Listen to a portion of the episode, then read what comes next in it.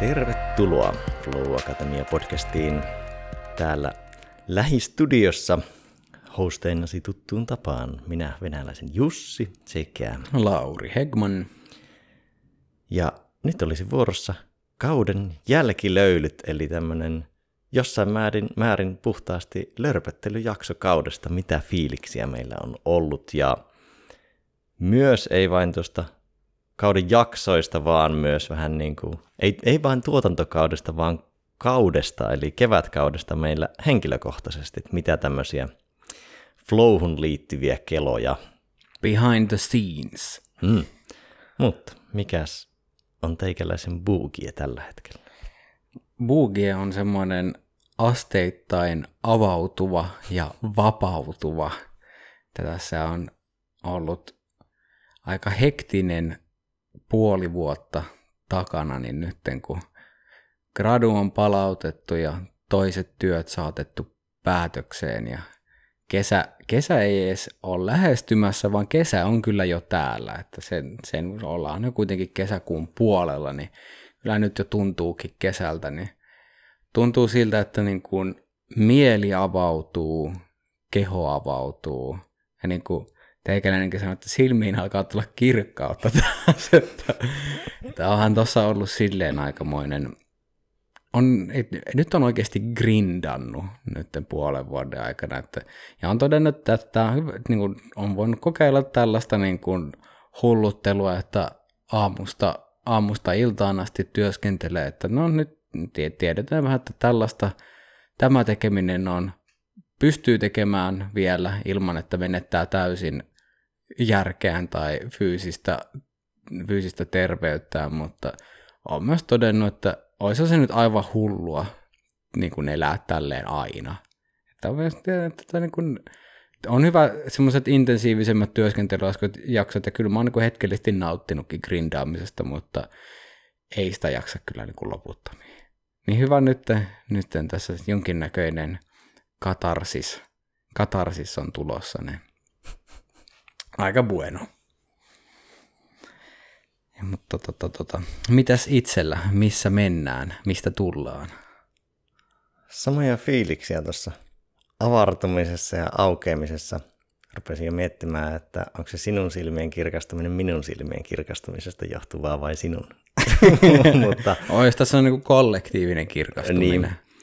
Mutta sitten itsellä oikeastaan se kirkastuminen on loppupeleissä tullut ei semmoisen rauhoittumisen kautta tai sillä, että niin kuin ponnistelutaso olisi vähentynyt, mm. vaan jopa päinvastoin. Eli se on tullut sen tekemisen määrän ja virtauksen kautta, mm. koska siellä elämän aallonharjan päällä on nyt pystynyt pysymään ilman, että se aalto on syönyt minua tai että olen jäänyt sen jälkeen. Mm. Että tavallaan hyvinvointi ja resilienssi ja muut on kestäneet sen aallon ja on pysynyt koko ajan sisäinen motivaatio tekemisessä, mm. niin se on ollut tosi siistiä, niin tuntuu, että niin kuin yhtä aikaa tämän niin kuin kevään ja kesän vähän niin kuin kukoistukseen nousun kanssa on itse tavallaan ainakin niin kuin kokemuksellisesti alkanut kukoistamaan, en välttämättä tuommoisena niin kuin yhteiskunnallisena statuksena tai jonain ulkoisena, vaan mm. niin kuin oma kokemus.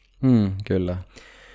Ja se itse on normaalia, koska mulla on normaalisti semmoinen, mä en tiedä onko se sitten kevät vai kesä masennusta, mutta mulla on ka- vuosittain toukokuun loput yleensä tosi huonoja. Mm. Ja mulla on semmoinen kuukauden masennuspätkä, mm. niin kuin se lähes poikkeuksetta ilman, että mulla on allergioita. Mm. Ja se on ollut mielenkiintoista nähdä, että nyt sitä ei ole juurikaan tullut, vaikka se on ollut käytännössä semmoinen jokavuotinen, mm. eikä se ole liittynyt edes työkuormitukseen, vaikka mm. monilla olisi ehkä semmoinen, että toukokuulle tulee se koko, kumuloituu se kaikki kuormitus keväältä. Mm. Mutta tota, iloista nyt, kun sitä ei ole tullut. Ja tota, onhan tässä menty aika haipakkaa, mutta se tosi hyvä bugi on säilynyt. Yleensä aina kumpuaa semmoinen negatiivisuus ja kyynisyys mulla esiin silloin, kun on vaikka tehnyt suurta työmäärää Mm. ja ollut paljon, paljon asioita, niin siinä on ollut vähän semmoinen vastareaktio, että haluaa semmoisen totaalisen rauhan, niin nyt tuntuu, että mä oon löytänyt sen levollisuuden sillä tekemisen keskellä, Mm. jota voisi flowksikin kutsua. Kyllä. Sellaista.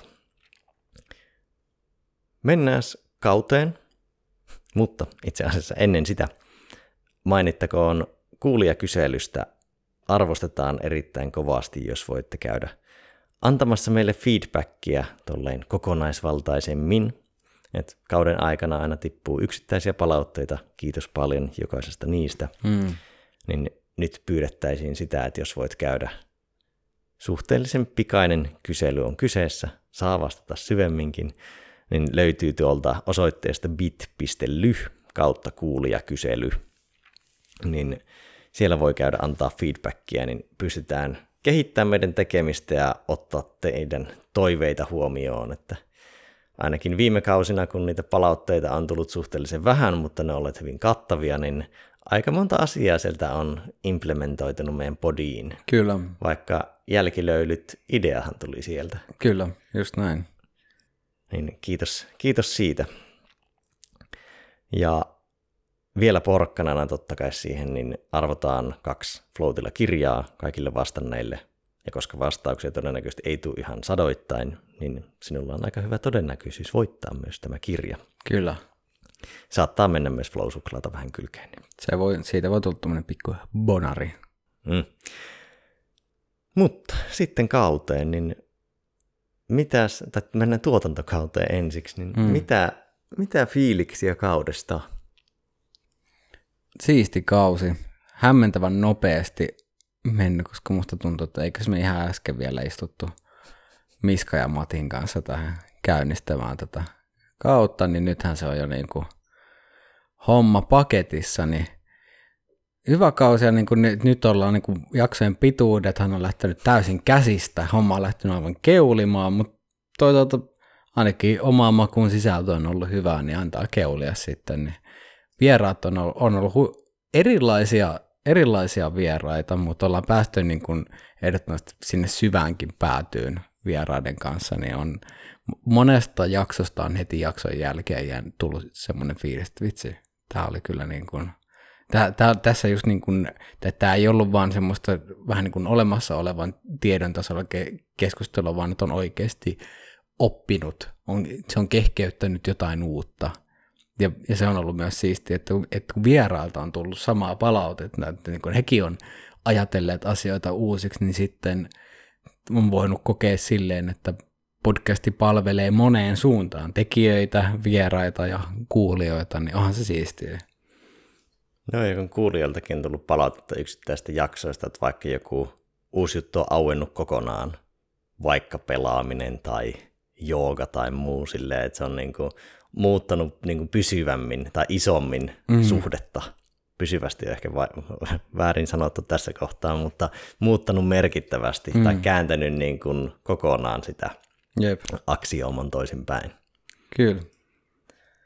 Joo, se noin kyllä ja silleen, täytyy sanoa, että on, ty- on tyytyväinen niin kuin tuotantokauteen siihen nähdä, että mitkä omat, ed- niin kuin sanotaan, että sitä mahdollisuuksia siitä, että olisi ollut paljon heikommin läsnä vaikka podcasteissa tai niin kuin sitä taustakuormaa, että se olisi tullut enemmän läpi. Että voi olla, että podcasteissa, en tiedä, kuulijat voi antaa palautetta, että onko kuulostanut kujaiselta tai niin kuin jollain tavalla ku- kuormittuneelta, mutta, mutta tota noin, niin kuitenkin loppu, loppu hyvin kaikki hyvin. Että jossain vaiheessa jännitti, että miten, miten tämä kevät nyt niin kuin podcastin osalta, että pystyykö, pystyykö antamaan niin kuin riittävästi siihen, mutta kyllä on niin kuin, ei ollut täydellistä, mutta ei nyt ollut kuraakaan, niin riittävä hyvää. Ja yksi, mikä tulee mieleen tästä kaudesta, niin voisi sanoa, että jos aiemmilla kausilla oli paljon leveyttä, niin kyllä nyt oli syvyyttä. Mm. Ehkä eniten kausista. Se on mm. oma, oma intuitiivinen tuntemus näin lennosta. Mm, kyllä. Ja sinällään oli itse vähän harmi tälle kaudelle, koska tuo pandemia kuitenkin vielä taustalla aika paljon vaikutti siihen, että paljonko voitiin tehdä livenä mm. ja miten paljon meni uusiksi. Ja meillä peruuntui myös aika monta tosi mielenkiintoista vierasta. Mm, kyllä. Mutta tota, nämä vieraat ovat myöhemmin tulossa, joten no hätä. Kyllä, joo. Et, joo et, to, et toisaalta, toisaalta harmi, koska oli on, kun, erittäin hyvin, tietyllä tavalla olisi ollut erittäin hyvin tämän kauden tietyllä niin isompiin läpileikkaaviin teemoihin, mutta toisaalta myös tuo sitten hyvää seuraavalle kaudelle, että siellä on niin kuin timantteja odottamassa, niin se on kanssa aika hyvä, koska lopulta tämä kausi kokonaisuudessaan, siinä on ollut jo riittävästi timanttia, niin se on hyvä, että niitä säästyy myös seuraaville. No ja ehkä minkä se, se minkä just tuo pandemiatilanne teki se, että tämä kausi oli tosi kehkeytyvä ja vieraslista oli tosi kehkeytyvä, että ei pystynyt rakentamaan niin paljon kokonaisuutta, mm. koska kaikki oli niin epävarmaa varsinkin silloin, kun alkoi enemmän sulkutilat paukkumaan, mm. että miten pystyy järkkäämään. Ihmiset meni aikataulut uusiksi, niin sitä kautta ei pysty niin paljon kokonaisuuteen keskittymään, mutta silti erittäin tyytyväinen olen kokonaisuuteen. Kyllä, just näin. No tuleeko mieleen muita fiiliksiä kaudesta, muita ajatuksia? Tuntuu, että on oppinut tosi paljon. Tai siis silleen nyt, kun etenkin kun teki tuota edellistä jaksoa ja katsoi, niin että et tästä, että niin tämän kauden aikana on kyllä tullut semmoisia syviä, syviä ideoita. Osa on hau, niin kuin hautumavaiheessa, mutta osa on semmoisia niin kuin ihan niin kuin arkeen konkretisoituneita ja että on on tarjonnut kyllä oppia tämä kausi. Ja siisti fiilis silleen, että miten tässä kauden lopussa alkaa niin kuin huomata, että asiat kiteytyy niin kuin yhteen, tämmöinen niin kuin teoriatason tietämys, käytännön, käytännön osaaminen ja kuinka niitä py, alkaa pystyä kytkemään aika niin kuin moniin eri ympäristöihin, vaikka niin kuin sitten, että miten on hahmottanut, ja miten esimerkiksi flow-teema on niin alkanut ajattelemaan enemmän sitten tämmöisen opettamisen ja kasvattamisen kautta, että on saanut sinne niin kuin merkittäviä tällaisia ideoita, mitkä on mahdollista viedä, minkä näkee, että tämän pystyy viemään käytäntöä ja voi toteuttaa käytännössä, niin se on aina siistiä, että se ei ole vaan sitä niin kuin teoriatason siistiä kikkailua, vaan niin kuin, että ei, tässä on, tässä on niin kuin pihviä myöskin. Niin ja tuntuu, että nämä kaudet myös vähän niin kuin kumuloituu. Niin, Et kyllä. Kun, olisiko me 50 jaksoa tehty, niin tuntuu, että se kaiken, kaiken muun lisäksi, mitä tekee Flown parissa, niin tavallaan jokaisesta jaksosta tulee uutta täydentävää näkökulmaa ja semmoista tiettyä kumuloitumista siinä, että ne asiat, ne perusasiat vaan vahvistuu, mutta uusilla kulmilla. Mm, kyllä. Mutta tuo on totta kyllä, että itselläkin on sama kokemus, että tämä kausi ehkä jollain tapaa on opettanut eniten, tai sekä opettanut että kehkeyttänyt. Hmm. Nimenomaan, että niiden jaksojen sisällä on kehkeytynyt, tai jälkilöilyjenkin sisällä kehkeytynyt jotain uutta ajatusta, mikä on, jonka on vienyt käytäntöön tai jonka on viemässä. Hmm. Mutta voisiko tätä tapahtua, ellei siellä olisi ollut tätä pohja, kaksi niin, edeltävää niin. pohjatyötä, että jos olisi suoraan aloitettu tästä, mikä nyt ei käytännössä olisi, mutta jos ajatusleikkinä, että siellä ei olisi sitä pohjatietoa, sitä pohjatyöskentelyä, niin sitten se kehkeytyminen ei välttämättä olisi ollut niin, niin perusteellista tai tällaista niin kuin voimakasta. Sekin. Ja sitten yksi, mikä on itse ihan mielenkiintoinen tämmöinen tausta huomio, niin nyt kun on ollut sparrailemassa ja niin tekemässä taustaduuneja Filosofia Akatemian podcastiin ja antamassa hosteille palautetta ja niin kuin funtsimassa sitä kautta ja hostin mm. työtä, niin se on antanut aika paljon uutta näkökulmaa. Mm. Silleen semmoisia kulmia, mitä en ole ihan itse, tai ne on ollut niin intuitiivisia, että niitä ei ole miettinyt sille erikseen, mutta sitten kun on jäsentänyt muille sitä, jotka toimii vaikka eka kertaa hostina, mm niin se on ollut aika mielenkiintoista jäsentää. Ja sitten myös vähän erotellaan, että just mitä ollaan tavoittelemassa.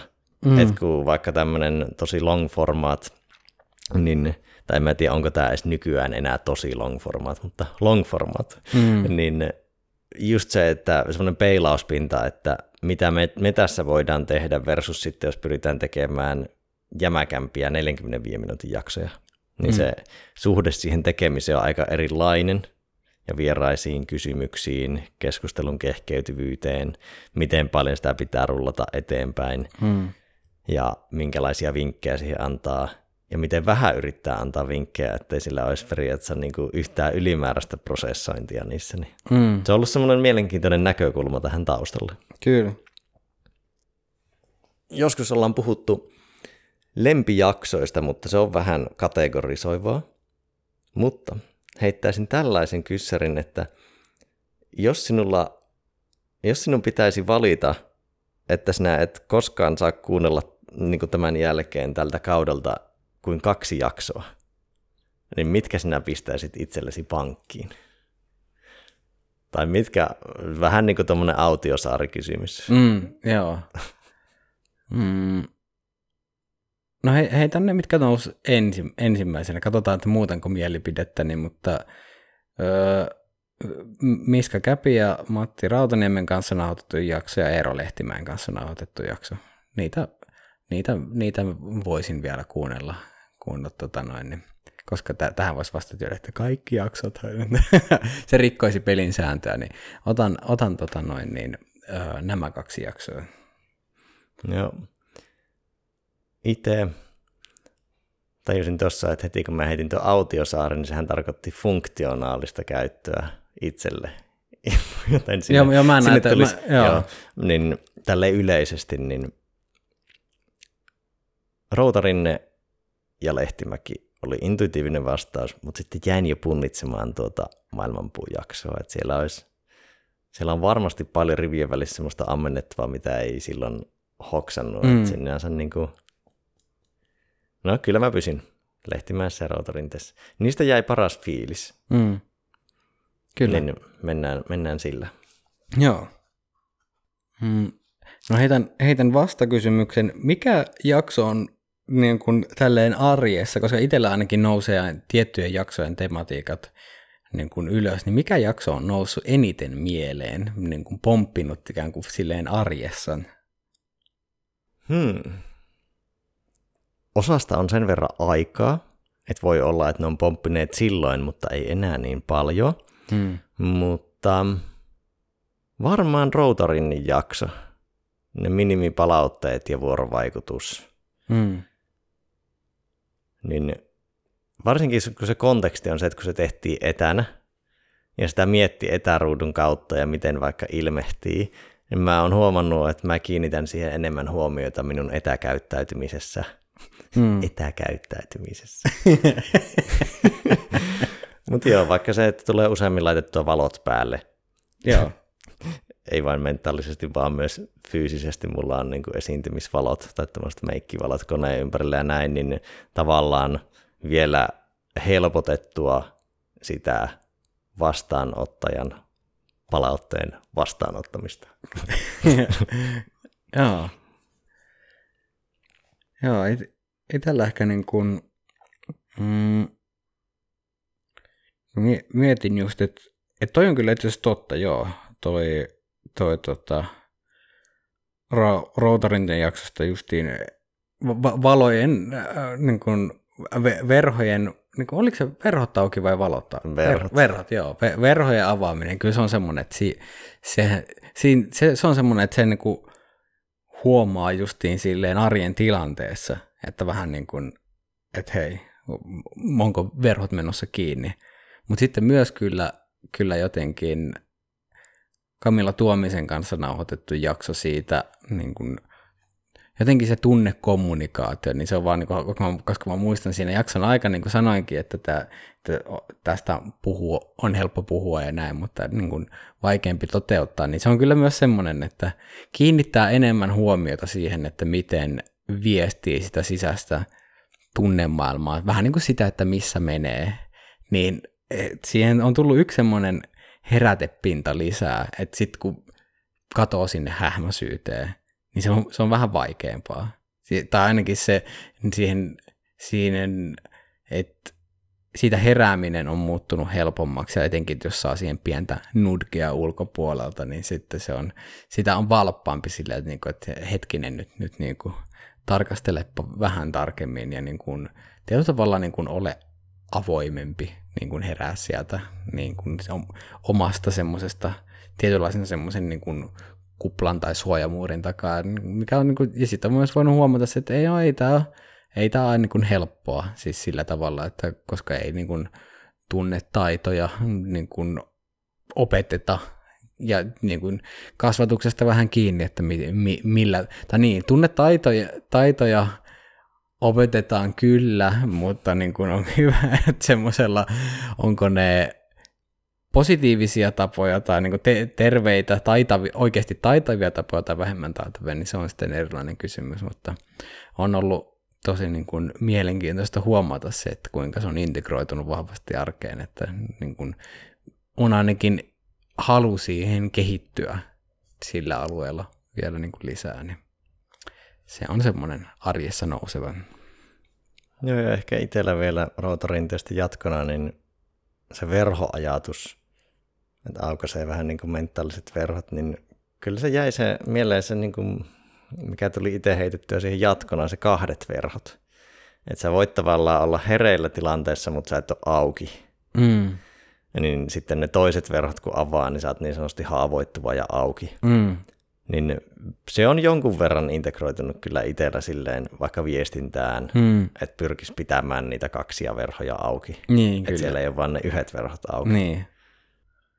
Niin joo, se, sä voit olla tietyllä tavalla justiin, sä voit avata verhot sen verran, että sä voit vastaanottaa ja tietyllä tavalla säilyttää jonkun strategisen position ja tietyllä tavalla niin kuin, olla turvassa jollain tapaa, tai ainakin suojassa, mutta sitten se ei ole niin kuin tämmöisen aidon inhimillisen kohtaamisen kannalta, niin se ei ole ehkä se niin kuin paras tapa. No, yksi mielenkiintoinen esimerkki, missä kun tilanne, missä tulee reflektoitua paljon, että jos olet itse podcast-haastattelussa ja sinua haastatellaan asiantuntijana, niin siinä tavallaan tulee sitä, että sä oot tosi skarppina ja hereillä, että ekat verhot on koko ajan auki, mm. kyllä. Mutta sitten siinä tulee semmoisia positiointeja, että toimii niin kuin yhdet verhot auki silleen ihan puhtaasti asiantuntijana ja sitten on silleen henkilökohtaisia näkökulmia, missä on kahdet verhot auki, mutta se vaihtelee. Mm. Ja tavallaan joskus voisi olla tilanne, että ne kaksien verhojen aukiolo saattaisi haitata sitä niin kuin viestinnän metodologista paketointia, mm. joten on selkeämpää pitää ne toiset verhot kiinni.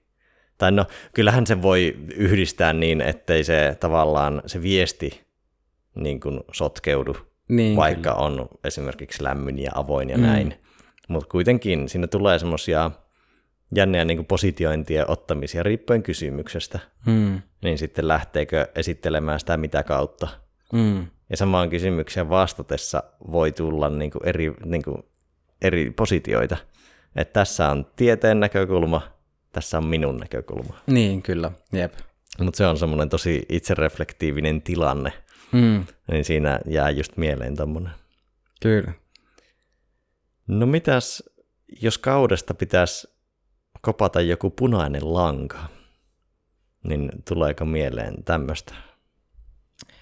Se on, mä just jäin haastamaan, että onko tämä kauden punainen lanka vai onko tämä mun punainen lanka, minkä mä oon niin kun sitten heijastanut tähän, tähän kauteen.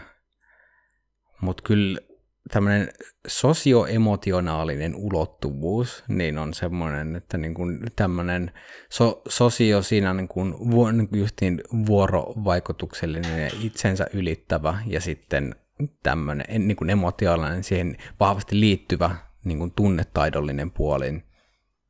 Niin, niin se on ollut semmoinen, semmoinen teema, mitä on, koska sitä on tullut pohdittua tosi paljon monessa näkökulmassa, niin kuin, opetuksen, kasvatuksen niin kuin viitekehyksessä, mutta myös ihan niin kuin sen niin kuin, tämän ihmisenä olemisen niin kuin ulottuvuuden merkityksellisyys ja nimenomaan sen tai sinne liittyvän taitavuuden, taitavuuden merkitsevyys, koska se on kuitenkin keskeinen osa viisautta. Ja niin, se, niin ehkä niin kuin sanotaan, että viisaus on niin kuin se ulti, ultimaattinen läpileikkaava teema, mutta mikä on totta kai, että mä oon herkistynyt tarkkailemaan sitä niin kuin kaikkialla, mutta se sanotaan, että jos siihen mennään vielä yhteen viisauden alakategoriaan, niin siinä tämä sosioemotionaalinen ulottuvuus, niin se on ollut semmoinen, että mitä on tässä kaudella, kaudella tarkkailut tosi paljon ja niin kuin tuntunut, että se on kuitenkin ollut semmoinen, ei kaikissa jaksoissa sama, samalla tavalla, mutta kuitenkin, että siihen se on ainakin itselle näyttäytynyt siellä merkittävänä punaisena lankana. Ja nyt kun t- tätä sanon niin kuin ke- nyt kehkeytyy, niin on itse asiassa niin. Uomien luonti on myös semmoinen, että mikä on useammassa jaksossa sillä, että millä tavalla luoda uomia flowlle, mikä voi olla se, että se on sitä ajattelun uomien luomista toiminnan luovuuden niin kuin, millä tavalla raj, tie, rajoittamalla niin voidaan myös saada sitä vapautta ja luovuutta oikeasti virtaamaan. Niin tämmöisiä, tämmö, hyvin, hyvin kehkeytynyt vastaus, mutta mm. niin kuin tällaisia teemoja. Todella hyvät nostot. Jotenkin itsellä vähän niin kuin löi tyhjää jopa, kun rupesin miettimään punaista lankaa. Mulla tuli hyvin konkreettinen heitto, mutta tuo viisauskulma on tosi hyvä – nosto. Myös ihan sitä kautta, että me ollaan ehkä keskenäänkin jauhettu siitä paljon. Mm. Mutta on se kyllä noussut jaksoissa paljon esille ja semmoinen aika paljon huomaa vaikka jälkilöilyssä puhutaan, niin kuin melkein joka toinen jälkilöily puhutaan järki versus intuitio ja tai ei versus, järki et intuitio. Mm, niin, niin, niin, kyllä, jep, jep. Ja siihen on niin kuin, joo, kyllä niin kuin kaikki jaksot jossain määrin niin kuin liittyy viisauteen. Mm. Toisaalta on vaikea sanoa, että mikä ei liittyisi, mutta niissä on, niin kuin, on siinä ollut korostuneempaa viisauskulmaa kuin ehkä jos ottaisiin vain perusnarratiivia tuosta vaikka internetistä. Mm. Joo, ja silleen, että ehkä vielä poikkeuksellisen paljon niin kuin ihan eksplisiittisesti puhuttu viisaudesta, niin kuin, mm. että et he, niin kuin suoraan voi sanoa, että jokainen, jokaisessa jaksossa on niin kuin ainakin implisiittisesti käsitelty mm, niin kuin vi, viisataan, viisauteen liittyviä tai viisautta edistäviä asioita, mutta sit sitä on myös yllättävän paljon vieraat niin kuin ihan tuon, tuoneet esiin, niin silleen, että se, se on ollut kyllä merkittävä teema. Niin kuin nyt jopa niin kuin tälleen, että kyllähän sitä on kaikilla kausilla jonkin verran käsitelty, mutta nyt se on ollut silleen niin kuin suuremmassa fokuksessa – Mm. Ja myös sitä kautta, että me ollaan mietitty tätä myötävirran tematiikkaa nykyisin enemmän, mikä on tavallaan paljon, niin kuin, jos nyt ei aivan yhtä, niin erittäin ytimekkäästi sidoksissa viisauteen mm. ja viisaaseen elämään.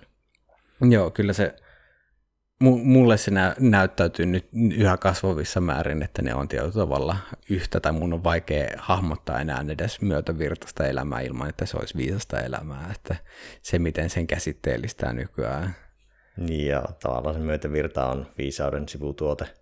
Niin. Ja on myös ehkä niin kuin Flow Academian vision, mission kannalta, niin varmaan tullaan kääntymään tuohon viisaudesta puhumiseen myötävirran sijaan, mutta mm. siitä siitä tulevaisuudessa. Kyllä, kyllä.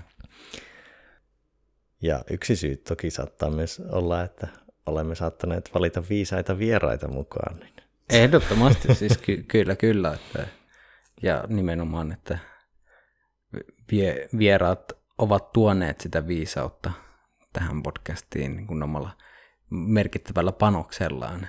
Mm, siksi heidät on kutsuttu. Kyllä. Ja tuo uomien luonti oli myös myös hyvä nosto, koska se, se toistui niin paljon, että sitä melkein joka jaksossa jopa puhuttiin mm. äkkiseltään, kun miettii. En muista enää yksi hyvinvointijaksosta, että oliko siinä. No kyllä siinäkin puhuttiin tavoista. Mm. Periaatteessa joka ikisessä jaksossa puhuttiin uomista, mm. tai ei ehkä sanalla uoma, mutta niin, kuitenkin niin, tavoista kyllä. tai niin. rutiineista autopilotista. Joo. No itsellä se käytännöllisempi kulma, mikä toistui sille eksplisiittisesti jaksoissa, niin mekaniikka plus luovuus Mm. ja niiden yhdistäminen, tai sitten tieteen ja taiteen yhdistäminen, tai järjen ja intuition. Ja voisi sanoa, että ne on kaikki niin kuin aika... Tässä tapauksessa käytän nyt vähän synonyymeina niitä räikeästi. Niin etenkin korostuneesti Lehtimäki-jaksossa, Janne-Pekka Pietiläinen jaksossa ja Korppoon jaksossa. Mm. Just se, että kuinka niin kuin ne voi toimia synkronissa ja kuinka, ne, kuinka usein se, vaikka se mekaaninen osaaminen luo sille luovuudelle sen areenan ja pohjan Mm. ja mahdollisesti myös sen uoman. Mm, kyllä. Joo. Joo, to, Ja niiden viisas yhdisteleminen. No, olin, olin just vetämässä tässä tämmöisen pienen segwayn siihen, että niin kuin viisaustutkijoiden, niin kuin viisaustutkijoiden yksi niin kuin keskeisi konsensuksia viisauteen liittyen on järjen ja tunteen onnistunut integraatio. Niin si- siinä mielessä tässä ollaan tämän, yhä tämän teeman äärellä, mutta toi on tosi hyvä tuommoinen käytännöllinen nosto siitä ja just, että sen integroimisen kautta, että jossain ajattelussa voidaan ajatella ne vastakkaisina ja jotenkin erillisinä tai näin, mutta sitten todellisessa inhimillisessä toiminnassa niin, niin ne ovat, niiden yhteispeli on välttämätöntä ja niiden kehittäminen niin myös ed- edistää inhimillisempää toimintaa. Näinpä. Tuleeko vielä mieleen punaisia lankoja vai mennäänkö omiin keloihin kevätkaudelta? No kyllä reflektiivisyys on punainen lanka, mikä, Mm, mikä mm. Nousee, nousee tosi vahvasti monessa. Että koitan miettiä jaksoa, että missä ei jollain tavalla niin kuin reflektiivisyys olisi noussut, niin ei nyt äkkiseltään tule mieleen. Kuulija voi laittaa viestiä, että oliko meillä joku jakso, että missä ei, ei niin kuin refle- ja, ja, nimenomaan, että ei vält- vaikka ei oltaisi justiin puhuttu sanalla reflektiivisyys, mutta oman, oman toiminnan tarkastelu ja peilaaminen ja itsetuntemuksen kasvattaminen ja näin, niin kyllä ne toistuu aika vahvasti niin kuin suurimmassa osassa jaksoja ainakin. Ja niin Joo, kuin, skannasin mielessäni kaikki jaksot ja puhut totta. No niin, joo, Oli, ju, just oli siis, erikseen korostuneita reflektion käsittelyjuttuja. kyllä, joo. Ska, skanneria läpi ja se, se piipas vihreään. Niin. joo, se, se, se, oli semmoinen ja se on, se on kyllä ollut niin kuin kaikin puolin tosi, tosi, tosi vahva teema myös niin kuin itsellä muuten, niin se tuntuu, että siitä, siitä on puolen vuoden aikana auennut semmoisia ihan uusia ulottuvuuksia, miten se liittyy oppimiseen ja niin kuin ihmisenä kasvamiseen, niin se, mikä on tullut mo- monesta suunnasta, että se on tullut niin kuin sekä podcastissa, mutta myös sitten niin kuin podcastin ulkopuolella op- opiskelujen ja kelailujen parissa, niin tärkeä teema, johon varmasti syvennytään, syvennytään lisää, ja ilmeisesti kuulijoitakin se kiinnostaa, koska taisi niin kuin meidän reflektiojakso olla kuitenkin niin kuin kuunnelluin meidän omista jaksoista. No ainakin, ainakin sen alkujulkaisuosa. Eihän se vanha jakso vielä edes ole, niin ei Niin. sinänsä vertailukelpoinen, mutta mm. selkeästi herätti, herätti Kyllä. hyvin paljon kiinnostusta. Kyllä. Mutta mennään sitten noihin omiin keloihin, niin sukelletaan tuohon reflektiivisyyteen. Millä tavalla se on näyttäytynyt, ollut pinnalla?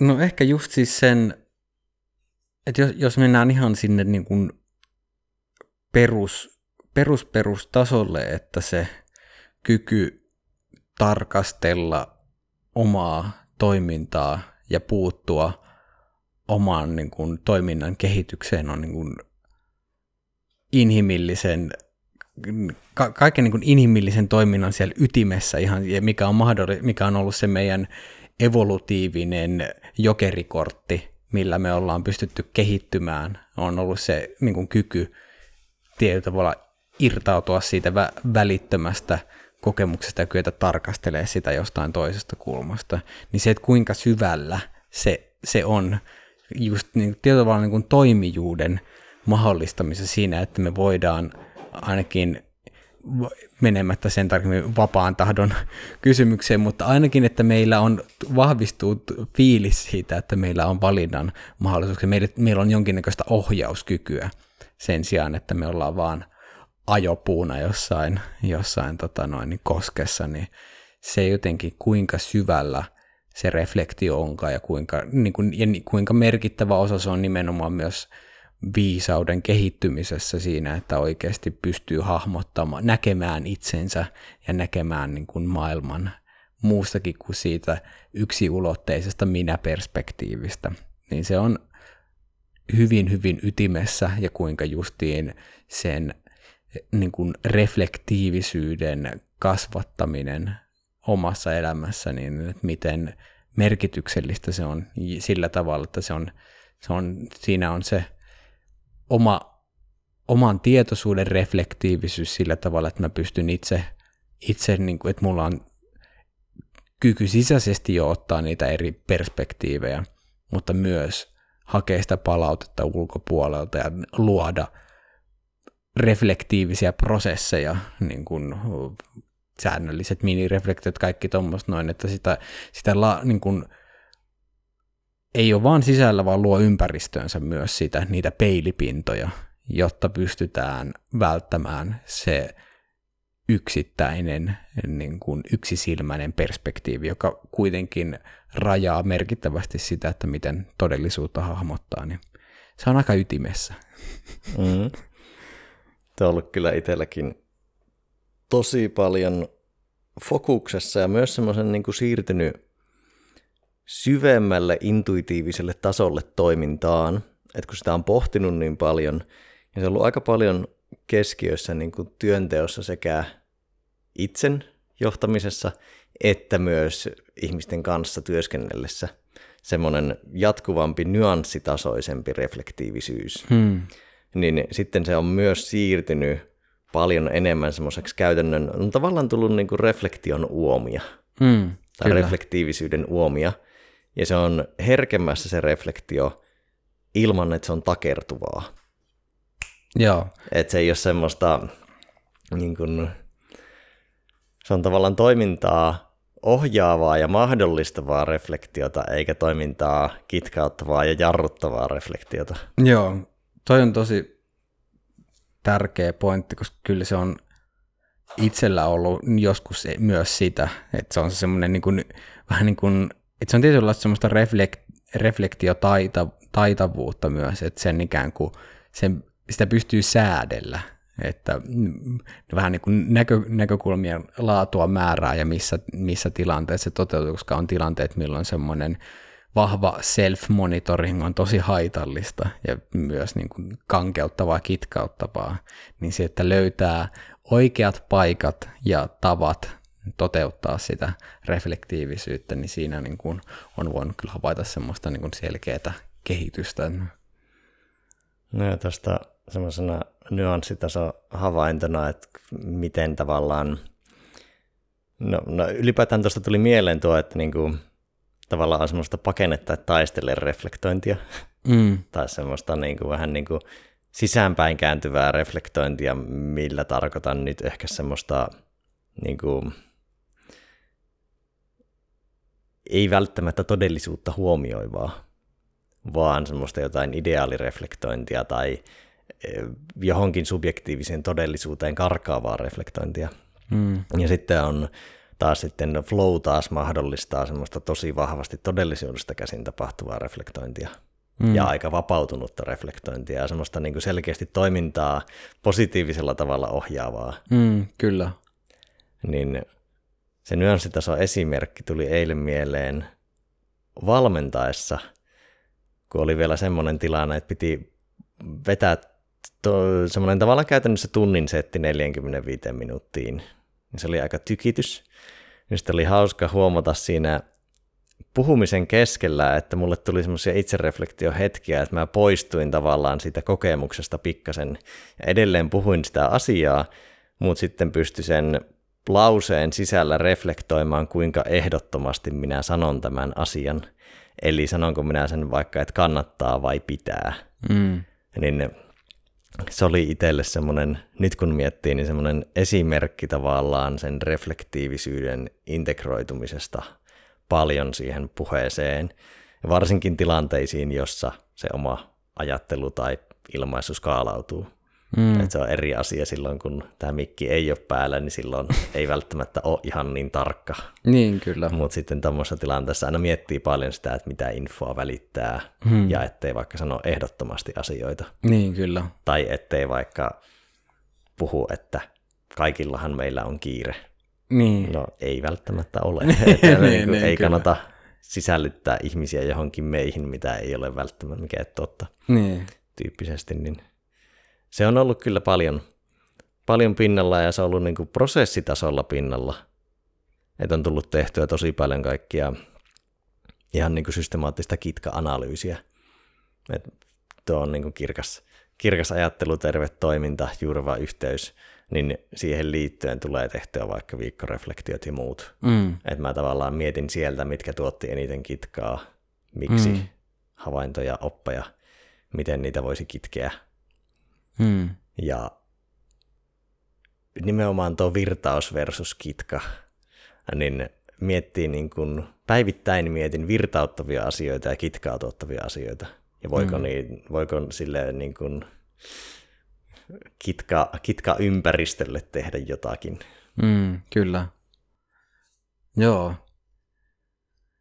Joo, tota, niin kun, on tullut itse pyörittyä kanssa aika paljon, niin ehkä niin kun, en tee, en tee kitka-analyysiä, mutta teen, teen niin kun viisaus, viisausanalyysiä, että kuitenkin voidaan puhua niin kun hyvin sama, samantyyppistä alueesta, niin kun, että missä määrin on to, niin kun, to, sa, samaa tietynlaista ma, jaottelua käyttäen sit siihen niin kuin viisauteen liittyen, että miten viisaasti on toiminut mitta versus miten typerästi on toiminut. Ja se on niin kuin hauska, että viimeisen puolen vuoden aikana olen osoittanut poikkeuksellista öö, molemmissa ääripäissä, että on poikkeuksellisen viisasta ja myös poikkeuksellisen niin kuin, typerää toimintaa, jossa niin kuin, etenkin typerässä toiminnassa niin merkittävä niin kuin, teema on ollut reflektiivisyyden katoaminen ja ajautuminen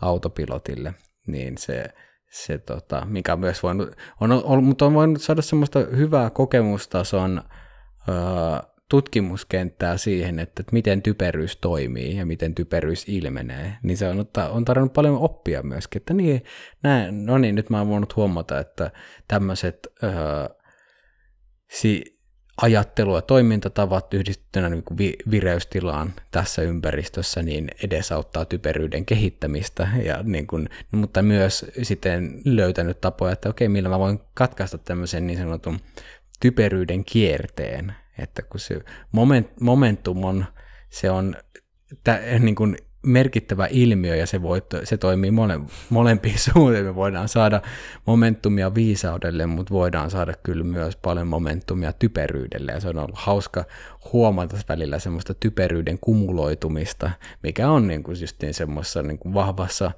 stressitilassa, jolloin sitten just vaikka reflektiot katoajat niin kuin kun aj- ajautuu enemmän sinne pakene ja taistele tilan puolelle, niin sitten voi huomata, että myös se oma, se muokkaa sitä omaa ajattelua, toimintaa ja tosi piilevästi, että se on justiin semmoista, että harvoin niin kuin typeryyteen tai viisauteen silleen vaan humpsahdetaan niin kuin silleen, että samalla tavalla kuin hyppäät järveen, vaan se on enemmänkin semmoista hidasta lipumista, niin sitten, mutta siinä on voinut just huomata se, että reflektio on nimenomaan se, millä sen lipumisen on voinut katkaista sinne typeryyteen, että sitten kun oikeasti ottaa sen ajan ja niin kuin pysähtyy, että, niin kuin, että hetken niin kuin nyt tsekkaa itseäsi, että mi, mi, mitä nyt oikeasti tekee, ja, ja välillä se on joutunut, sitä on joutunut viemään, niin mitkä ne arvot nyt olikaan, mi, mille arvolle, mit, mitkä on mulle tärkeitä, mitkä on oikeasti olennaisia asioita, niin sitten kun laittaa semmoiset filterit päälle, niin sitten huomaa, että okei, nyt mä keskityn ihan väärin asioihin, tai toimin, toimin semmoisella niin kuin pintamielen ää, halujen tai pelkojen tai mitä tahansa ohjaamana sen sijaan, että okei, mitäs täällä niin kuin on pinnan alla. Mutta se vaatii sitä pysähtymistä ja mikä on silloin, kun kierroksia on päällä, niin se pysähtyminen tuntuu monesti haastavalta, niin sitten se, sit tota tematiikkaa miettinyt tosi paljon ja justiin kun on voinut omalla kohdalla tarkastella, että mitä, mitä se tarkoittaa, niin sitten koittanut löytää sieltä myös semmoista oppia, mitä, mitä voisi välittää eteenpäin, että okei, että miten, miten luoda se niin kuin sisäinen ja ulkoinen ympäristö mahdollisimman paljon just sitä reflektiivisyyttä tukevaksi. Tuossa just se palataan siihen, no itse asiassa puhuttiin edellisoppijaksossa siitä, mutta just toimijuudesta mm. ja reflektion suhteesta ja siitä, että miten siirtää toimijuuteen sitä, mm. niin, niin tavallaan sitä, tuossa voisi ajatella, että miten, miten kääntää sitä typeryyden momentumia viisaaksi mm. tai viisaaseen käytökseen. Mm. Joko niin, että se on sama energia tai sitten se typeryys on kumuloitunut niin isoksi, että se turhauttaa niin paljon, että sä alat toimimaan viisaasti. Niin, joo, siis e- ehdottomasti niin kuin kyllästyminen on semmoinen niin kuin fiilis, mikä, mikä voi toimia hyvänä katalyyttinä sille viisastumiselle. Et tietyllä tavalla se niin kuin, oma toiminta alkaa kyllästyttää. Tai niin kuin, et, et on, tiedät, niin kuin, niin kuin jos miettii kyllästymistä, niin saturaatio, no saavutetaan se semmoinen joku typeryyden saturaatiopiste, mikä saa sanoa, että okei, nyt riittää. Ja niin kuin, ehkä voi omalla kohdalla niin positiivinen asia on se, että sitä on silleen pyörit, pyör, että se, et se tulee suht nopeasti kuitenkin se saturaatiopiste, että vaikka sanotaan, että kymmenen vuotta sitten niin tarvittiin aika paljon enemmän sitä typeryyttä ennen kuin se saturaatiopiste saavutetaan, niin nyt se, se tulee huomattavasti nopeammin, että on tajua, että okei, okay, okei, okay, I know where this is going, ja nyt voi pistää, pistää paussin sille. Niin se, ja, se, ja siinä on just tärkeä myös semmoinen merkittävä, niin kuin liittyen missä varmasti Leena Pennasen kanssa nauhoitettu jakso on ollut niin kuin entistä isompana herättäjänä niin kuin sen hyväksyvyyden suhteen, että sen on voinut omassa reflektion sävyssä huomata sen siirtymän siihen, että kyllä jos katsoo vaikka päiväkirjamerkintöjen reflektion tyyli, niin kyllähän se on, joo, se on tarkkaa analyysiä, mutta se sävy, millä se analyysi tehdään, on superkriittinen ja tuomitseva niin kuin, että missä niin kuin se oma, ne omat, omat virheet ja typeryydet justiin otetaan äärimmäisen vakavasti ja niin kuin semmoisella, niin kuin, siinä on aika paljon ruoskaa, mutta sitten se on niin kuin täysin toimimaton, ta- lo, niin kuin, se ei ole millään tavalla kestävä tapa tehdä reflektiota, nimenomaan, jos, siitä puhutit, jos se on sitä tietoista läsnäoloa ilmaista hyväksi, että okei sä tiedostat ne, mutta sä et, niin kun sut puuttuu se semmoinen sydämellinen ulottuvuus siitä, niin se, se kuluttaa tietyllä niin paljon, jolloin se jää uupumaan ne henkiset resurssit, mitä se muutos vaatisi, että pystyy niin kuin toimimaan viisaammin, niin sitten semmoinen ruoskiva reflektio, vaan se kulu, siinä tulee fiilis, että niin kuin, että tällä tavalla se muutos saadaan, että rankaisun kautta nyt minä annan itselleni ruoskaa ja nytten, nytten tota, no, niin sillä tavalla op, opitaan, mutta ei sillä tavalla opi. Että se, se, sillä tavalla oppii, oppii päiväksi tai viikoksi, mutta se ei niin kuin, ai, kykene herättämään semmoista isompaa laadullista muutosta. Nyt on ollut hauska huomata se, että vaikka on niin kuin, välillä on ajautunut semmoiseen autopilottiin, niin reflektion tapa on muuttunut koko ajan niin kuin enemmän semmoiseen suuntaan, että huomaa, että, että siitä tulee paljon hienovaraisempaa ja tietyllä tavalla niin kuin myötätuntoisempaa siinä mielessä, että myötätunto kuuluu keskeisesti niin kuin ymmärrys ihmisyydestä ja hyväksyntä siitä, niin sitten, että no joo, että, että tämä ihminen, ihminen tässäkin ollaan ja niin kuin, että tässä on syyt, tietyt syyt taustalla, osa on itsestä riippuvaisia, osa ei ole, ja tämä ei niin kuin se, se, että on jo niin kuin, että oma elämän historia, vaikka että ei se anna se tekosyy sille, että mitä voi käyttää, vaan semmoisena vapaudut vankilasta korttina, että voin toimia ihan miten sattuu.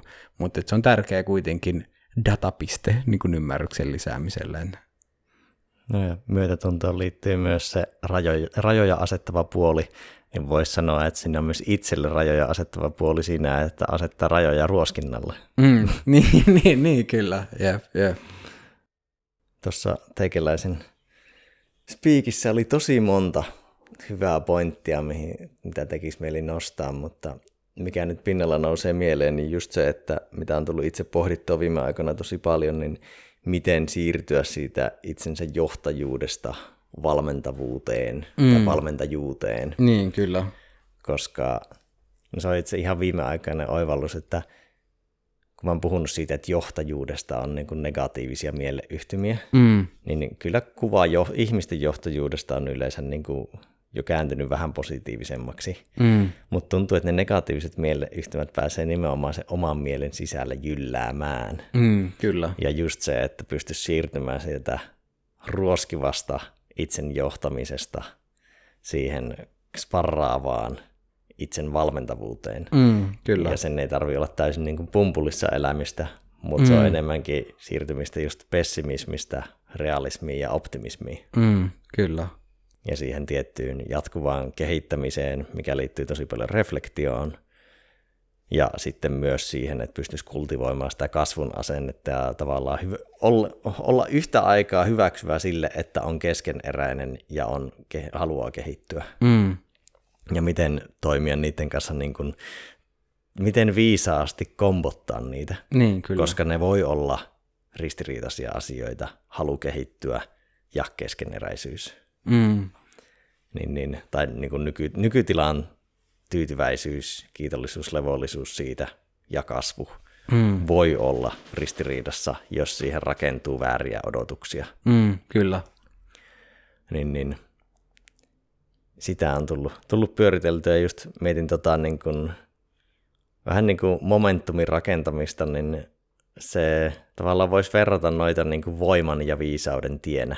Mm. Tälleen itämaalaisfilosofi aisittain. Mm, joo, kyllä. Et siinä tavallaan perinteisessä itsensä johtamisessa tulee semmoinen niin kuin voimalla momentumin rakentaminen ja voimalla itsen johtaminen. Mm tai voisi sanoa myös voimalla vähän niin kuin elefantin johtaminen, jos mennään tämmöiseen elefanttiratsasta ja mm. tyyppiseen, että pyrkii vaan piiskaa sitä elefanttia. No onko ver- se, onko se, se niin kuin tahdonvoima, mille niin kuin paljon niin kuin itsensä johtamiseen liittyvää niin kuin diskurssia tuommoinen pyörimään niin tahdonvoima-ajattelun ympärillä, niin onko se sitten sitä? Sitäkin, ja mm. sitten ehkä negatiivisista emootioista voiman kerryttäminen. Mm, kyllä ja semmoinen nimenomaan no, resurssien käytön maksimointi. Hmm. Että tavallaan kaikesta voidaan vähän niin kuin mennä läpi harmaan kiven. Hmm, kyllä. Ja vain ne asiat, mitkä on tosi helvetin vaikeita, niin voi olla tärkeitä ja merkityksellisiä. Niin, kyllä, joo. Et sen takia kaiken pitää olla helvetin vaikeita. Niin, kyllä, jep, jep. Niin, että jos se ei ole sitä, niin sitten se ei ole merkityksellistä tai niin kuin se ei ole arvokasta. Mm. Että onhan niillä korrelaatiota, mutta ei se korrelaatio ole yksi. Niin, tai, niin, ja, niin ja silleen, että se, että vaikka, vaikka monet merkitykselliset asiat on vaikeita ja ha- haastavia ja näin, niin se, Siinä nimenomaan, että ka- kaikkea, ja sen, sitä ei ainakaan tarvii tarpeettomasti niin kuin lisätä sitä, sitä vaikeutta ja kä- kärsimystä siihen, niin että sanotaan, että elämä kyllä hoitaa sen ihan ilman niin kuin, e- niin kuin omaa ekstra lisäystä, tietyllä tavalla voi niin kuin huolehtia sen niin kuin ylimääräisen siivoamisesta siitä. Mm. Ja nyt kun on vähän tuota lörpöttelyjakso kyseessä, niin heitän yhden spin-off-ajatuksen, kun puhuit tästä momentum, typeryyden ja viisauden momentumista, niin sitten tuli mieleen se, että miten niin positiivisestikin asioista voi rakentaa typeryyden momentumia. Nyt kun oli tuossa uutinen, että nauhoitetaan tätä siis neljäs päivä kuudetta perjantaina, en tiedä mitä tulevina päivinä tapahtuu, mutta Helsingin kaupunki varautuu typeryyden momentumiin siihen, että kun Suomi voitti tai pääsi puoliväli eristä jatkoon, niin Helsingin kaupunkihan aitaa nytten sen mantan altaan ja sitten poliisi varautuu, kaupunki varautuu siihen, että ja niin kuin THLkin on antanut niin kuin julkaisuja siihen, että miten pitäisi juhlia ja näin, niin, niin se on hauskaa, että siinä se tuli mieleen tästä niin kuin typeryyden momentumista, että semmoisia saa, momentumeja saattaa kertyä, jos kultaa tulee jääkiekossa. Niin, niin joo, joo, että joo, siinä voi tapahtua kyllä tämmöinen niin kuin rä, räjähdyksenomainen typeryyden, ka, ka, niin kuin systeeminen typeryyden le, levähtäminen. Et, et, tota, näin, koska just ja se typeryys kumuloituu, että kun y- yksittäisissä henkilöissä sitten, kun joka, jokainen tuo sen oman hetkittäisen niin kuin kasvaneen typeryyden sinne torille, millä tavalla tämä typeryys lähtee kimpoilemaan sitten siellä, niin sitten niin kuin, no niin, joukossa tyhmyys tiivistyy, eikö se näin, näin sanontakin mene, niin todennäköisesti voidaan odottaa, mutta se on hienoa, että meillä yhteiskunnallisella tasolla luodaan myös sitten jonkinnäkö, pyritään ainakin luomaan typeryyden vasta-aineita, mutta mä mietin just, että vaikka tuommoinen THL-julkaisu, niin todennäköisesti se lukee ne, ketkä muutenkaan eivät niin kuin juhlisi kovinkaan niin kuin sekoilevasti, ja ne, ketkä, keiden se olisi ehkä hyvä lukea, niin ei sitä todennäköisesti lue. Mutta ihan hyvä, että se on tehty. Niin Jopa me... syttyy sille aitojen rakentamiselle. niin, niin, niin, siis joo, tässä, tässä on niin kuin semmoinen, semmoinen tota no, niin mielenkiintoinen ilmiö ihmisessä, että miten ja eh, eh, ehkä niin kuin ennen kaikkea typ, typeryydessä, että miten yritykset rajoittaa typeryyttä monesti provosoi typeryyden kasvamista. Joo, ja tuossa vielä, jos nyt mietitään vaikka mitä siellä torilla voisi tapahtua, niin kun puhuttiin Routarinnen jaksossa siitä, että se, kuinka se ryhmä voi ruokkia ja auttaa sitä ajattelua vapautumaan, niin onko siinä sitten semmoinen vähän niin kuin typeryyden vaihtoehto avaruus kasvaa. se on vähän niin kuin semmoinen Roger Bannister-efekti, että sinä näet, että ai tuokin on mahdollista. jo, jo, niin, joo, joo, siis kyllä. Ja sitten kun, tietyt... kun yksi kiipeä, niin sitten 20 kiipeä. Ja sitten kun 20 on kiivennyt tonne, niin eihän se ole enää mitään. Joten mitä jos kiivettäisiin tonne ja tehtäisiin näin. Niin, ja koska kuitenkin meidän korkeimman tason kognitiiviset toiminnat jollain tavalla luo raja-aitoja sille niin kuin äärimmäisimmälle typeryydelle, mutta sitten kun alkoholilla voidaan kirjaimellisesti liuottaa näitä alueita, sammuttaa näitä niin kuin meidän ulompia aivokuoria, niin sitten me päästään, niin kuin, pystytään kasvattamaan sitä typeryyden vaihtoehtoa avaruutta siihen niin kuin yksinkertaisesti pu- kaatamalla niitä raja-aitoja sieltä, että mitä ei normaalisti tekisi, ja nimenomaan se kollektiivinen vaikutus on vielä hämmentävää, että sitten me päästään kyllä varmasti jonkinnäköiseen ryhmäflowhun, mutta niin kuin se, se, minkälainen se lahdullisesti on, niin voi olla, voi olla tota noin, niin mielenkiintoista. Niin, se syntyy vielä positiivista, että se ei ole tavallaan mielenosoitus, niin, kyllä. vaan se on nimenomaan juhla. Mm. Ja sitten jos ihmiset on vielä vaikka tyyliin olleet nyt puolitoista vuotta sisällä ei ole saanut juhlia, niin mitä jos saakin juhlia, niin siinä on niin, kyllä. Ja kun se on, tämä niin kuin, lätkäjuhlat on mulle semmoinen syvästi koskettava teema, kuulostaa niin kuin hauskalta sa- sanoa näin, mutta kyllä, lä- lätkäjuhlat koskettaa mua siinä mielessä, että toisaalta niin kuin, siinä on toisaalta jotain siistiä, nähdä, suo, kun mm. suomalaiset oikeasti niin kuin riehaantuu, niin kuin, mut, ja mä muistan mun yksi oppilas, oppilas tota, joka tuli tuolta Itämailta, niin sanoi, että oli niin kuin, että hän oli niin iloinen, kun hän näki, että ihmiset on iloisia viime vuonna. Se oli hänelle niin kuin sille, että, että, Suomi kerrankin täällä oli vähän semmoista festivaalitunnelmaa. Niin, että se oli hänelle ihan semmoinen, että wow. Niin sitten mä oon miettinyt sitä, että, että se on toisaalta siistiä, mutta toisaalta mun mielestä jotenkin äärimmäisen surullista. Että se asia, mikä saa meidät yhdessä torille, on jotain niin triviaalia, kun aivan niin kuin tämmöinen ma- lätkä on kuitenkin, se on täysin marginaalilaji niin kuin maailmassa, jossa on, mitä mä eilen laskin, no alle kymmenen re, niin kuin relevanttia joukkuetta niin kuin maailmanmestaruuskisoissa, niin se, että me saadaan kumikiekko tar- niin kuin enemmän tämmöisen metallihäkin sisään kuin vastustajajoukkue, niin kuin toisen niin kuin kansallisvaltion joukkueen häkkiin, niin se on se kipinä, mikä vie meidät torille ja mikä yhdistää meidät kansakuntana. Hetken aikaa voimme olla ylimpiä ystäviä ja kohdata toisemme yli poliittisten ja sosioekonomisten ja ideologisten raja-aitojen. Mutta noin triviaalin asian takia, että se on toisaalta siisti, mutta supersurullista, että me tarvitaan joku tommonen asia, niin se on mulle niin kuin suuri kysymys, että miten löytää joku, niin kuin, mi, mi, mistä me, onko mahdollista löytää joku toinen niin kuin yhdistävä tekijä ja niin kuin joku semmoinen kipinä, mikä saisi niin ihmiset torille ilman, että siinä olisi tarvitsisi olla taustalla se, että poika ollaan nyt saatu kotiin. Että, tai niin, että voiko se poika olla joku, joku, joku muukin kuin sitten tämmöinen lätkäpokaali?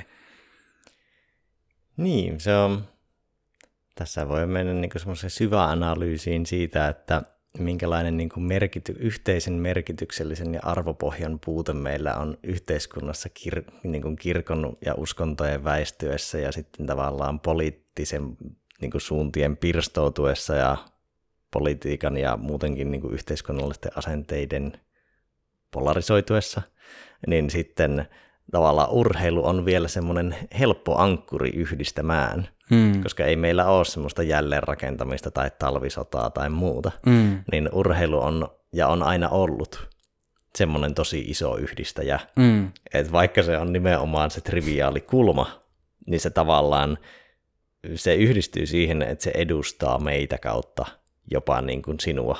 Hmm. Että se, siinä tulee paljon. Mutta se on, se on hauska, kun mä eilen just kun oli tuo Suomi-tsekki puolivälierä ja niin kun, mä oon nähnyt kisoista ehkä kaksi otsikkoa tähän asti. Ja nekin tyyliin jonain Twitterin hashtageina, että kertoo ehkä minun uutisten seuraamisen määrästä.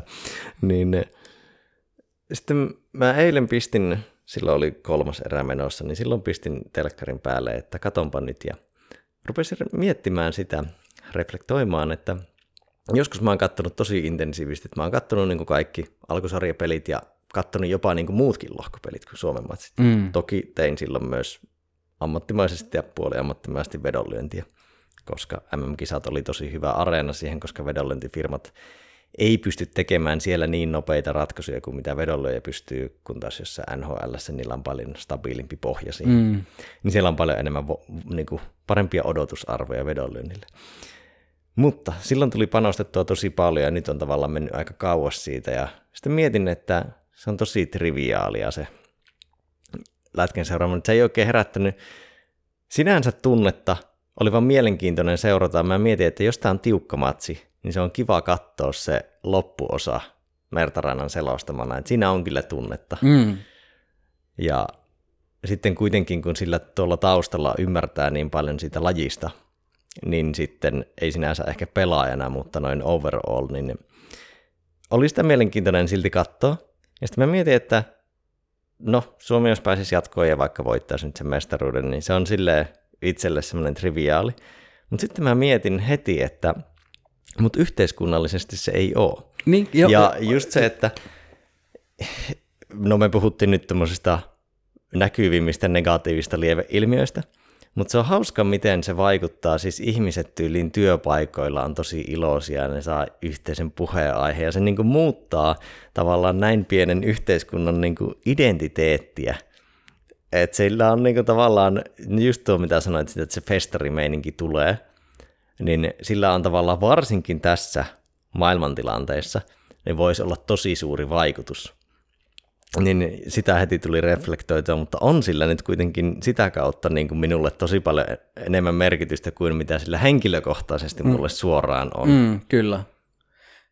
Joo, o, niin kun, oot ai, aivan kiinni siinä, että mitä itsekin olin sa- sanomassa just tuohon, että tuota yhteiskunnallista vaikutusta, että mä, mä oikeasti siis sydämellisesti toivon, että Suomi voittaa lätkän maailmanmestaruuden. Mulle se on ihan sama, niin kuin täys, täysin se ja sama henkilökohtaisesti, mutta yhteiskunnallisella tasolla niin kuin se voisi tehdä todella hyvää niin kuin sille niin kuin ilmapiirille, että mikä tällä hetkellä vallitsee, niin se mielenkiinnolla odottaen, että mitä, mitä tässä tota noin, niin seuraa. Mutta kyllä myös se on niin kuin hauska, että kyllä sitten kun matsia kat, katsoo ja Mertaranta selosta, niin kyllä mä siihen pääsen, niin kuin, niin kuin, että vaikka niin kuin tästä hetkestä sillä ei ole mitään merkitystä, mutta jos mä katson sitä matsia, kytke, kytkeydyn siihen Mertarannan meininkiin, sen kyllä, kyllä, hetkellisesti sen matsin aikana sillä onkin sitten väli, kun pääsee siihen niin kuin kiinni, että onhan se nyt siistiä. Niin, kyllä nykyisin, kun vaikka eilen pisti sen päälle, niin loppupeleissä mulla oli enemmän mer- merkitystä sillä mertarannalla kuin sillä pelillä. Tavallaan, niin kuin sillä visuaalisella tapahtumalla niin, niin, kyllä. suhteessa siihen ääneen. Niin, kyllä. Että tavallaan se pelin eläminen mertarannan kokemuksena on tärkeämpää kuin se pelin näkeminen.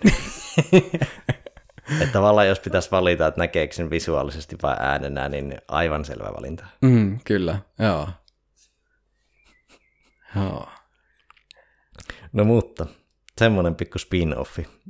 Se, se, se, se oli ihan hyvä spin-offi.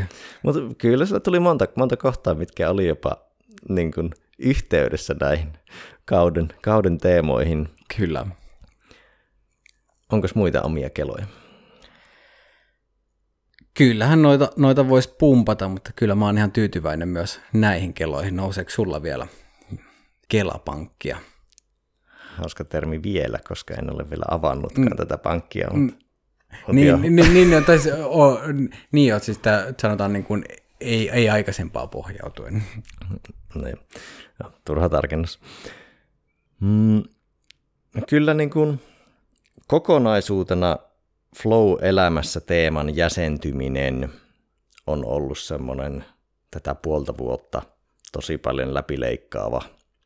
Niistä on tullut tosi monesta kulmasta mietittyä, esimerkiksi reflektoinnin kautta, valmentavuuden kautta, mutta myös ihan suoran kokemuksen kautta mm. ja sen suoran kokemuksen muuttumisen kautta nyt kevään aikana, joka taas liittyy paljon haastetasoon ja siihen, että mulla on niin kuin historia kroonisena yliponnistelijana – ja sitten tuossa oli semmoinen puolentoista kahden vuoden jakso, jolloin vähän niin kuin pyrin makrotasolla tai metatasollakin vähän niin kuin jossain määrin aliponnistelemaan ainakin suhteessa aiempaan, jotta tulisi semmoinen tietty levollisuus ja rauha ja pystyisi ehkä kultivoimaan enemmän viisautta siinä tekemisessä mm.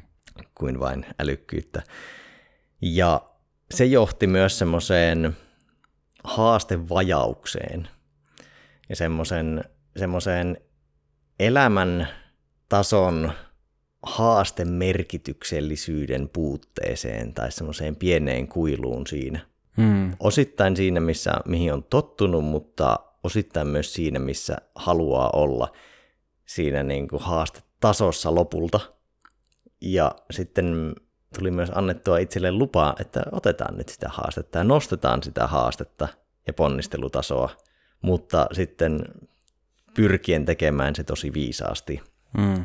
Niin sitten voisi ajatella kevättä tälleen pikakelauksena, että tammi-helmikuu oli vielä semmoista aliponnistelun aikaa, jonka jälkeen löysin tosi hyvän, mä oikein osaa sanallista, että mikä se on, mutta mä löysin tatsin siihen, miten toteuttaa sitä ponnistelua, ja ehkä nimenomaan siihen tuli se tietynlainen siirtymä siinä kohtaa myös siitä perinteistä itsensä johtamista valmentavampaan itsensä johtamiseen. Ja nyt on saanut tähän loppukeväälle kumuloidutettua sitä haastetasoa tosi paljon ja ponnistelutasoa tosi paljon korkeammaksi sisäistä motivaatiota menettämättä, vaan enemmänkin jopa sitä kasvattaen. Mm. Niin se on, se tiivistää paljon tätä kevättä ja tullut myös ajateltua sitä, että vähän niin kuin, että jos elämässä on yksi aalto ja sä positioidut johonkin suhteessa siihen, niin aliponnistelija on siellä aallon takana, yliponnistelija on siellä aallon edessä ja yrittää etsiä sitä aallon harjaa sieltä liian edestä käsin. Mm. Ja se, että pystys löytämään sen aallon harjan siihen sopivan ponnistelutason ylläpitämään esimerkiksi niin kuin hyvinvoinnin ja resilienssin sellaisena, että se ei ole hetkittäinen kokemus, ja myös kasvattamaan sitä aallon leveyttä, minkä päällä pystyy surffaamaan niin, että pystyisi kultivoimaan jatkuvampaa ja kestävämpää elämän flowta. Mm. niin kuin makro- ja metatasolla, niin tosta on kumuloitunut, integroitunut paljon oppaja käyttäytymistä, ja ne ei välttämättä ole vielä ehkä niin integroituneita, että, tai niin, ne on enemmän tiedon jyvää tasolla, tai semmoisena niin kuin pirstaleisena, mutta ja en yritä niitä edes tässä tiivistää. Mä veikkaan, että tulevat vuodet me kaksi ja Flow Academia ja näin poispäin pyritään niitä, ei vain niitä minun oppeja, mutta paljon muutakin, mutta muun muassa niitä kultivoimaan ja jakamaan. Mm. Mutta sieltä on, kyllä mä sanoisin, että viimeisen puolen vuoden aikana niin kun minun tavallaan pysyvämmin minun suhde elämään ja flowhun ja flowhun elämässä on muuttunut. Mm. Ja mitenköhän mä tuota muuten, muuten tiivistäisin. No tuo, tuossa niin kuin yleistä ajatusta, koostetta tästä kaudesta. Ja ehkä, ehkä niin kuin, no mitä monet on kysynyt kuulumisia, niin mä oon kuvannut sitä niin, että jossain kohtaa mä löysin sen aallon harjan, surfasin korkealla aallolla – mutta jos mä olisin tinkinyt yhtään hyvinvoinnista, mä olisin joutunut, joutunut sen aallon syömäksi. Jos olisin tinkinyt työmäärästä, niin mä olisin joutunut sen aallon taakse. Hmm. Ja se oli tosi korkea ja kapea se aalto. Ja sitten mä oon nyttemmin saanut onnistunut onneksi leventämään sitä niin, että mä en ole juurikaan pudonnut sieltä aallolta. Hmm korkeintaan kuin sen takia, että ollut niin innoissaan jutuista, että sitten ei ole saanut nukuttua, niin se on pudottanut hetkellisesti. Mutta se niin kuin tiivistää paljon sitä, sitä kokemusta ja nyt on löytänyt siihen semmoista kulmaa ja ehkä, ehkä voisi puhua juuri siitä tiivistää siihen viisauden momentumiin. Mm. Että nyt on onnistunut ainakin henkilökohtaisella tasolla löytämään sitä voi olla, että tämä on kuuluisia viimeisiä sanoja, mutta sitä henkilökohtaisen tason viisauden momentumia ja nimenomaan itselleni toteutettuna, en mä osaa sanoa, onko se skaalautuvaa, mutta omalla kohdalla tosi purevaa, ytimellistä ja toimivaa. Ja sen avaaminen olisi aika pitkä, pitkä prokkis, jota en nyt tee tässä, mutta tässä tiivistettynä tuota, niin flow-elämässä jäsentymistä, johon liittyy tuo ponnistelu, reflektio, viisauden kultivointi ja sitten se vielä kehkeytyneenä tästä se viisauden momentum. Mm. Mutta kyllä tuossa niin näkyy silleen justiin ehkä se niin kuin viisauden kannalta äärimmäisen merkityksellinen asia on se, että kun sä et periaatteessa sä et voi viisautta, op, sä et voi viisautta siirtää, vaan se on niin kuin just, että niin kuin kun viisaudessa on paljon kyhy optimaalisesta, mutta mikä on se sun optimaalinen, vaikka ponnistelun taso. Et, et kun se ei, ole, ei voi sanoa universaalisti, että 75 on sopiva ponnistelun taso, vaan että ei, se riippuu, se riippuu niin kuin tosi paljon niin kuin yksilö, niin monesta tekijästä, että se ei ole myöskään vakio, että se on aina, aina se sama, vaan mutta just, että ja miten tossakin, että varmasti oli tosi merkityksellistä, että kävit siellä niin kuin, vähän niin kuin aliponnistelun, mm-hmm. niin kuin kartotit sitä maastoa myös, että okei, että mi, mihin, mihin tätä voi niin kuin laajentaa, missä vaiheessa aletaan menettää tietyllä tavalla, se, missä vaiheessa se virta alkaa katoamaan, että sitten se menee enemmän sinne boreautin puolelle, että niin kuin sinne tylsyy, he, henki, henkiselle, fyysiselle tylsyydelle, eli niin kuin, mitä voi miettiä tämmöisenä terän katoamisena, niin sitten se niin kuin optimitilan löytäminen, niin sitten taas ruuvata sitä haastetasoa asteittain ylöspäin. Niin ja oppii myös siellä aliponnistelun tilassa pystyy tunnistamaan paremmin niitä tekemisintentioiden määrää ja laatua, mitä nousee tietoisuuden striimiin. Mm, kyllä. Niin, koska jos, et sä, jos ei ole, sitä semmoista niin kuin rauhoittumista, niin kyllä se on paljon vaikeampaa tarkkailla silloin, että mitä, mitä sinne nousee, mi, millaista se on. Ja myö, niin kuin saat, että pysty sitten syvemmin tutkimaan niitä, että mistä, mistä nämä tulee ja mitkä näistä on merkityksellisiä asioita ja mitkä on vähemmän merkityksellisiä. Joo, kyllä. Ääripäissä käyminen tekee hyvää. Niin. Joskus hetkellisesti huonoa, mutta pitkällä tähtäimellä hyvää. Ni, niin kuin akuutti ääripäisyys on se, niin kuin, että krooninen ääripäisyys, not so good. Akuutti ääripäisyys, niin ihan niin kuin jo niin kuin fyysisellä tasolla, niin tämä voisin sanoa, että jopa että tutkitusti totta, että hetkellinen vaikka äärikuuma, äärikylmä, niin se, se, se karaisee, se, se parantaa, parantaa tota noin, niin rakennetta. Niin varmasti kaikkea se on niin hetken käydä siellä ääripäässä, ylhäällä Vaikka alla. kultajuhlissa. Niin, niin joo, joo, siis kyllä, kyllä että kultajuhlat niin varmasti voi olla y- yhteiskunnallinen hyvä, hyvä niin kuin hetkellinen ääripää, mutta se, että jos kulta, siinä vaiheessa, kun kultajuhlat jatkuu kaksi viikkoa, niin si, si, siinä vaiheessa niin alkaa se kultakin varmaan hapettumaan. Sitä on muuten tosi hyvä Pasilla TV-sarjan jakso, kun Suomen lätkämaan joukko on voittanut kultaa ja sitten niillä jotkut kaksi viikkoa jatkuneet kultajuhlat ja puolet yhteiskunnasta ihan supporttaa, että kyllähän pojat nyt saa juhlia ja sitten ne rellistää ympäri Suomea ja varastaa kaikkia niin kuin sikoja maatiloilta ja sitten niin kuin siellä, on, siellä on vaikka mitä. Se on aika hyvä, kun ne niin kuin seuraa niitä ympäri Suomen ja mitä ne niin kuin duunaa, mm-hmm. koska se on puolet Suomesta hyväksyy sen. Niin, kyllä. Suositus siihen. Joo. Laitetaan show Mutta pistettäisikö jakso pakettiin? Kyllä se mulle passaa. Ulkona on kaunis, kaunis ilma ja hyvä buugi. Niin ja vatsa on tyhjä. Vatsa on tyhjä, kyllä. Mie, mieli on täynnä ja henki on täynnä, mutta kyllä voi, fyysistäkin ravintoa on hyvä saada, niin käydään hoitaa sitä. Jepa. Kiitos sinulle, kuulija, joka tuli tähän asti. Vielä muistutuksena, käy vastaamassa kuulijakyselyyn. Löytyy bit.ly kautta kuulijakysely. Niin arvostamme paljon, jos siellä käyt. Ja toki jos eri niin kuin, podialustoilla, millä kuunteletkin, niin voit laittaa meille arviota, minkä tahansa laista arviota. Niin se auttaa meitä ja auttaa myös muita kuulijoita ehkä löytämään meidät paremmin. Kyllä. Ja tosiaan, jos olet Flow-kirjeen lukija, niin käy antamassa lauri at flow-akatemia.fi palautetta myös Flow-kirjeestä, koska mielelläni kuulen, että mihin, mikä, mikä toimii, mikä ei toimi, mihin suuntaan toivoisit, että kirje kehittyy, niin mielelläni sitäkin päivittelen, niin ota yhteyttä. Jos, jos palautteeksi riittää myös sekin, että on tykännyt, en ole tykännyt. Mikä tahansa palaute, kaikki on arvokasta.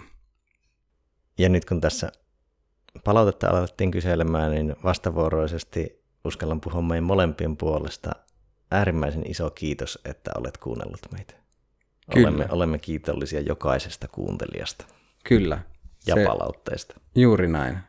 Vä, vä, välillä sitä hämmentyykin, että, että vau, kyllä tähän niin porukka tuntuu kuuntelevan, niin onhan se nyt hieno asia.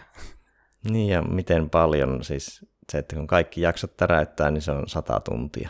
Mm. Se on kaksi puoli työviikkoa. Niin. Kyllä. Ja pyri, pyrimme vastaamaan, vastaamaan tähän jatkuvasti paremmalla, paremmalla tekemisellä, ajattelulla, toiminnalla, että myös, myös sitten saat ajallesi ja huomiollesi vastinetta. Ja kyllä. Tuleva kausi tulee varmasti olemaan monipuolisempi ja parempi kuin ja syvempi kuin yksikään aiempi aiempia yhtään väheksymättä. Juuri näin, juuri näin. Tämä on hyvä. Eiköhän laiteta läppäri kiinni ja karke, lähdetään karkeloimaan tuonne ulkomaailmaan. Tehdään näin. Olkoon flow kesällä kanssamme. Juuri näin. Adios. Adios.